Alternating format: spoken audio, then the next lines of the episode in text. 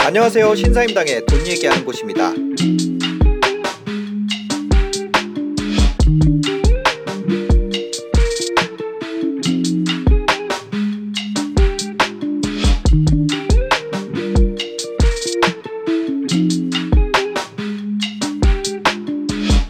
얼마나 많은 사람을 모아서 일할 수 있냐. 아. 이 생각 자체를 일반인은 거의 못해. 난 너무 그 눈물이 날 정도로 네. 안타깝고 신사임당님도 음. 지금 신사임당님 이제 회사에 인재가 일곱 분 계시는데 그다음에 같이 동업하시는 분들 많잖아요. 네네. 그러니까 여기서 어떻게 그러니까 아, 인재를 만들려면은 아무나 뽑진 않잖아요. 또 네, 신사임당님들. 그렇죠, 근데 이분들이 똑똑해야 되는데 이분 숫자 늘리기가 음, 어렵죠, 너무 어려운 어렵죠. 거야. 어렵죠. 신사임당님은 되게 저랑 되게 직원 규모도 크게 차이도 안 나요. 음. 저희가 이제 다 합치면 20명 정도? 네. 그렇게 차이도 안 나는데 그러면은 저는 사업이고 신사임당님은 신사임당님도 사업이에요. 저는 신사임당님은 아직 사업은 아니라고 생각하거든요. 네. 그냥 그 신사임당님도 다 잘하세요. 음. 똑같은 규모고 심지어 우리보다 영업이익도 큰데 왜 그러면 규모가 큰데 사업이 아니냐? 자영업이에요. 왜 신사임당님이 안 뛰고 맞아요. 관리 안 하면은 네. 이게 100% 돌아가진 않거든요. 네, 맞아요. 10, 20, 30%밖에 안 돌아가고 왜냐면 그래도 이- 인재분들이 있어서 어느 정도는 돌아갈 텐데 네. 쉽지 않잖아요. 네. 근데 저는 저희 회사 제가 안 뛴다고 해서 안 돌아가진 않거든요. 음. 그래서 여러분 그 회사라는 게 뭐냐면은 여러분들한테 100만 원 주고 그다 그러니까 예를 들면 500만 원 주고 회사는 1000만 원 벌어가는 거예요. 네. 그 사람들을 그럼 그럼 단 이제 그럼 단위 사람당 500만 원씩 번 거잖아요. 음. 그 사람들이 이제 1000명 모으면은 음. 50억 500억 되는 거예요, 여러분. 그게. 그죠. 얼마나 사람을 모아서 진짜 내가 일을 할 수 있냐 이 싸움인데 음. 이게 쉽지 않죠. 왜 안 쉽냐? 일단 이걸 하려면은 소통을 엄청 잘해야 돼요. 네. 맞아요. 근데 비전 제시를 할 줄 알아야 돼요. 음. 왜냐면은 생각보다 여러분 많은 사람들은 비전에 움직여요. 음. 심지어 우리나라는 비전이라는 말이 1대1로 매칭도 안 돼요. 네. 비전이라는 말은 뭐 여러 가지로 정의할 수 있는데 네. 비전은 지금 안 보이는 거를 보이게 해야 되거든요. 네. 근데 이거가 그냥 여러분 이제 중소기업 다녀도 음. 저희 소위 말하는 되게 코딱지만한 기업이란 말이에요. 네. 근데 저희 회사에도 신사임당님나 부럽지 않게 인재가 많거든요. 아, 훨씬 많죠. 어? 네. 근데 아, 진짜 그래서 왜냐면은 네. 저희는 제가 다 이렇게 대화를 많이 나눈 친구, 소통을 일단 많이 한 친구들이고 저는 제일 황당했던 게 우리가 코딱지만한 기업이 연봉도 조금 주는 기업인데 어 우리 신미주 PD가 네. 하버드 박사과정 전액장학금으로 가면은 어.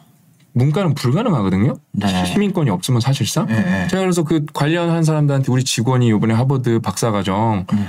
전액장학금으로 간다. 음. 그러니까 그 뭐 미국인이야 이렇게 물어봐요. 어. 아니야 순수 한국인이야. 근데 그 친구가 우리 회사 떠날 때막 음. 울었어요. 가기 싫어갖고 아. 기가 찰러 오르시는 거예요. 네. 그냥 그, 그 우리 회사 직원들은 와서 제가 이제 소통을 많이 하고 지금 고 대표님이 소통을 많이 하고 음. 저는 이제 더비라는 회사랑 다른 회사도 하는데 이 소통이 많아지면은 그 사람들이 확 올라올 때가 있어요. 음. 이제 그거 그게 이게 누가 말한 거냐면은 그 버진 이제 갤럭틱스 이제 그 리차드 네. 브랜슨 있잖아요. 네. 그 사람이 옛날에 했던 말인데 그 사람이 요즘에는 좀 뭐 간당간당하지만 음. 그래도 여전히 엄청 부자예요, 그죠, 여러분. 그죠. 뭐 왜냐면 이제 뭐 그 비행기도 잠깐 휘청휘청했고 뭐 버진 레코드 이런 게 망해서 좀 휘청휘 옛날만큼은 아니지만 그분이 한창 전성기 때 해준 게 그러니까 조 그러니까 all right people, right time, right place 음. 이렇게 모아갖고 네. 그러니까 자기가 한 거는 inspire 그러니까 음. 고무를 한 것밖에 없다고. 네. 그러면 회사는 알아서 돌아간다. 그게 어마어마한 거죠. 네. 그게 어렵죠. 그 잘 되는 회사는 그 핵심 인재 라고 할 만한 사람 보통은 이제 그 창업자나 이런 사람인데 그 사람이 빠져도 회사가 발전해 나가고 음.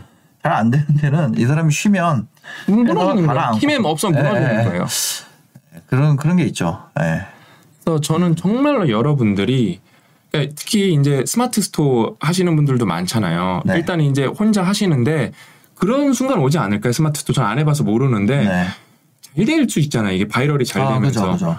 그러면 분명히 혼자 힘 딸리는 순간 오지 않나요? 혼자 힘 딸리죠. 그럼 누군가 고용해야 네, 되잖아요. 억지로 고용해야 되는 순간이 오죠. 근데 그거가 준비가 안 되면은 네. 여러분 고용을 했을 때 음. 깜짝 놀라실 거예요. 내 마음대로 안 돌아가 갖고 네. 훨씬 더 퍼포먼스가 떨어지는 문제가 생기죠. 그게 여러분 왜냐면 스마트 스토어 한 분들 배경 보면은 직장 다니시다가 네, 네. 아나 이거 진짜 이 회사 좆 같아서 못 해 먹겠다 네. 그렇게 나오는 거잖아요. 네. 근데 막상 자기가 이제 고용을 했을 때 그럼 자기는 가평 작 같은 회사 아닌가 따져봐야 된다는 거예요. 네. 근데 고민 안 해봤으니까 준비가 하나도 안 돼 있을 경우가 많거든요. 거기다가 이제 자기가 어, 거의 그렇게 된다는 거는 자는 시간 빼고 다 스마트 스토어에 예. 있는 상태가 된다는 거거든요. 예. 그 하루에 한 6시간 자고 18시간 예. 근무하는 거예요. 예. 그러다가 도저히 안 되겠어서 사람 처음 뽑거든요. 예. 왜냐면 사람 안 뽑으면 그게 다 내 돈이니까. 그렇죠. 근데 그렇게 뽑으면 문제는 이게 다 일로 차 있으니까 교육하는 시간이 없어요. 예. 그럼 뽑아놓고 보고 알아서 따라하라고 그러는데 그럼 속으로 나는 이 사람이 불만인 거고 예. 나는 지금까지 여기까지 18시간 일할 때까지 나 스스로 방향을 찾아서 왔었는데 얘는 왜 이렇게 수동적인 거야. 근데 반대로 이 사람 입장에서는 아니 불러다 놓고 가르쳐 줘야지 일을 하지. 예. 그게 맞죠, 사실. 예. 아무것도 안 가르쳐 줘 놓고 지금 나한테 뭘 바란다는 그러면서 게 갈고 예. 너는 왜 이렇게 네, 인치적이지 않냐고. 예, 게으르냐고. 너가 알아서 일을 해야지. 여기 뭐 이런 거 안 보이냐고. 음. 말했으니까 그때 보이는 거지. 음. 대부분 이제 조직에 부적응하고 나오는 친구들, 예. 저희 또래 이제 나오는 예. 친구들은 팀의 리더까지도 안 해보고 나오거든요. 어려 어렵진 않아요. 네, 그래서 저도 처음으로 직원 뽑았을 때 그 직원이 저한테 이런 회사는 없다 그랬어요. 네. 그래서 제가 어 나 회사 아니야. 아니 그러진 않았고. 반사 장난 아닌데 진짜 하소연했는데 그냥 쿨하게 어 우리 회사 아니라고. 네. 그러니까 그거에 그러니까 이게 우리가 첫 번째 영상이랑도 연관되는 게 네. 뽑아서 더 많은 생산을 하려고 한 건데 네. 생산성이 안 나오는 거예요.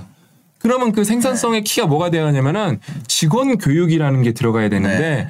그런 거를 고민을 해본 적이 없으니까 더 많은 사람 이제 겨, 나는 돈 나, 이런 거 의식하지 않고 본능적으로 네. 내가 돈을 더 벌려면 사람을 뽑아야겠다 음. 하고 뽑은 건데 생산성에 대한 준비가 하나도 안 돼 있으니까 직원 교육이 뭔지도 모르고 네. 이게 얼마나 큰 부가가치를 갖고 있는지 상상도 못 하는 거예요. 그렇죠. 교육하는데 시간이 뺏기잖아요. 음. 그럼 이러느라고 생산성이 떨어진단 말이에요. 음. 근데 그게 너무 공포스러워서 이걸 못 노니까 진짜로 그, 그 상황에 빠지는 거죠. 예, 그, 그 뭐라 그래야 되지? 더, 일은 더 힘들어지고 사람은 못 믿고 그러니까 계속 또 혼자 더 하고 그 다음에 네. 그런 거를 혼자 열심히 살아본 분들은 네. 신사임당리 시장에 특히 많거든요. 네. 혼자 열심히 약착같이 산 분들이. 음. 근데 그런 느낌도 몰라요. 내가 누군가를 올바른 고용을 통해서 음. 그 leveraging이잖아요. 네. 그, 그 우리 책에도 일 잘하는 사람의 세 가지 특징 첫 번째가 leveraging이거든요. 네. 그러니까 그 leveraging 개념조차도 없어요. 레- 투- 음. 투자만 leveraging을 생각하시는 분들이 많은데 네.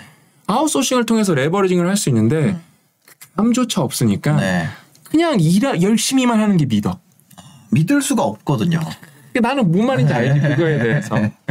근데 그러면 여러분 신기하지 않아요? 여러분 회사 다니시는 분들 거의 별 희한한 분들 여러분 삼성만 해도 희한한 사람 많아요. 네, 네. 뭐 현대만 가도 희한한 사람 많고 네. 구글에 가도 여러분 또라 있을 거예요. 근데 잘 굴러가잖아요. 막몇 네. 쪽씩 벌잖아요. 그죠. 그게 뭐예요? 엄청난 사람을 유기적으로 묶어놓은 시스템을 만드니까 여러분 그럼 이재용이 매번 쫓아다니면서 우리처럼 너왜 이거 이거 왜 썸네일 이렇게 만들었니 이재용이 그럴 것 같아요? 안 그래도 돼요. 네? 안 그래도 되고 몇 조씩 까먹어도 돈을 벌어요. 아, 그러니까요. 일단 이거가 제가 그래서 중소기업 사장님 정말 많이 만나면서 리더십 교육 진짜 그냥 대화로 많이 하거든요. 네, 네. 이거가 올라오면은 진짜 여러분이 돈 생각보다 많이 벌 수 있어요. 네. 그다음에 이제 마지막이 저랑 신사임당님이랑 좀 많이 얘기한 건데 네. 상단을 열 수 있는 거. 아, 이게 우리가 쩌리 때 둘이서 만나갖고 네. 한 얘기예요. 신사임당님 옛날 영상에 보면 다 증거로 남아 있어요. 나는 오프라인 열심히 할 거다. 음. 네, 맞아요. 엄청 열심히 할 거다고 막 거기서 시크하게 말해요, 진짜. 네. 왜냐면 그때 좀 잘 됐으니까. 네. 근데 제가 처음 만나 뵙자고 요청을 했고, 음. 처음 만나 뵙자고 요청을 했고, 어? 그 다음에 내가 이제 그 개념을 너무 알려 드리고 싶은 거, 이미 알고 있는데 그거를 좀 재정립해 드리고 싶은 거예요. 상단이라는 거에 대해서. 음. 네. 그다음에 오프라인도 그때 한창 잘 될 때인데, 네. 나는 신사임당님을 어떤 사람인지 알기 때문에 음. 오프라인을 줄여 나갔으면 좋겠고, 네. 본인은 상단이 열린 곳에서 잘하는 사람이라고 상단이 열린 곳에서 일해야 된다고 네. 그래서 실제로 좀 줄 나가셨잖아요 그렇죠? 네. 실제로는 다 접었죠. 네, 사실상 그렇죠? 네. 네. 냉정하게 상단이 닫혀 있는 것이에요 어, 회전율이라는 게 정해져 있잖아요 그렇죠? 그렇죠. 회전율을 올려도 무한으로 올릴 수 없잖아요 네. 회전율 맥스가 나오면은 나옵니다. 근데 그렇다고 그게 잘못된 건 아니에요. 뭐 식당에서 매출 10억 막 매출 10억 영업이익 4억 하고 이런 분들도 많거든요. 그죠, 그죠.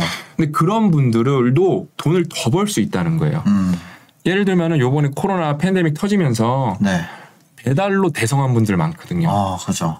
배달로 대성한 분들 많아요. 그러니까 매장은 들어올 수 있는 사람이 한계가 있잖아요. 네. 아예 그래서 그냥 배달 중심으로 전환해 갖고 성공한 분 제 주변에 지인이 한 분 계시거든요. 네, 네. 그분도 있고 그 다음에 저는 조금 잘하시는 분들은 앞에 거 다 연관되는 거거든요. 네. 프랜차이즈 도전이나 음, 그러면은 봐보세요. 이제 상단이 다칠 일이 없는 거야. 네. 프랜차이즈 계속 늘려나가면 되니까. 그렇죠. 그러니까 제가 제 친구는 심지어 치과 의사인데 네.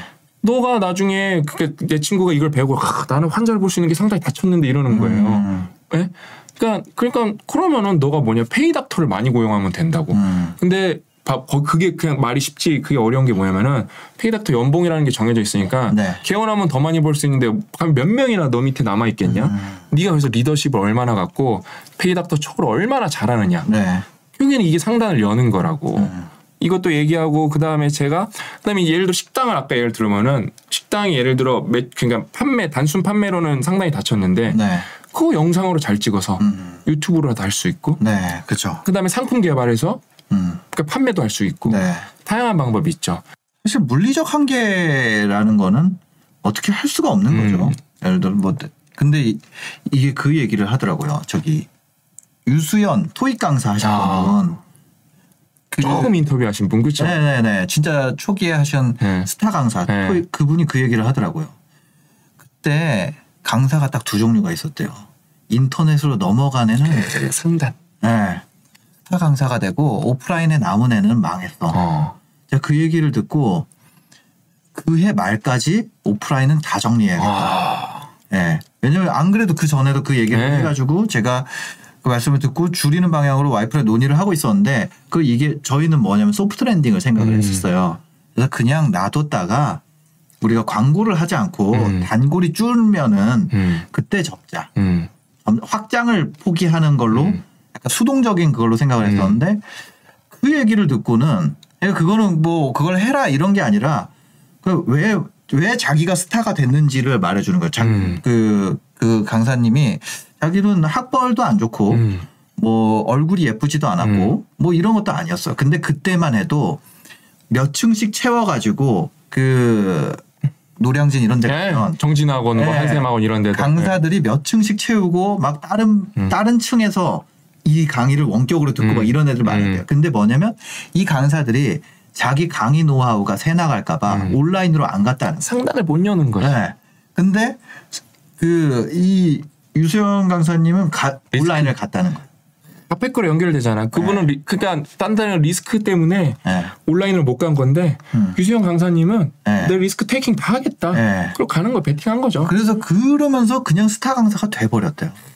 저는 저는 얘기 다 맞아 떨어지네요. 네, 그 얘기를 들으면서 그때 아 맞아 빨리 빨리 접어야겠다. 근데 진짜 그 운대도 좋은 게 그때 딱 접고 나서 바로 코로나가 12월 말까지 우리 무조건 정리하자 네. 해서 2019년 12월에 마지막 손님을 받고 접었거든요. 대박이네.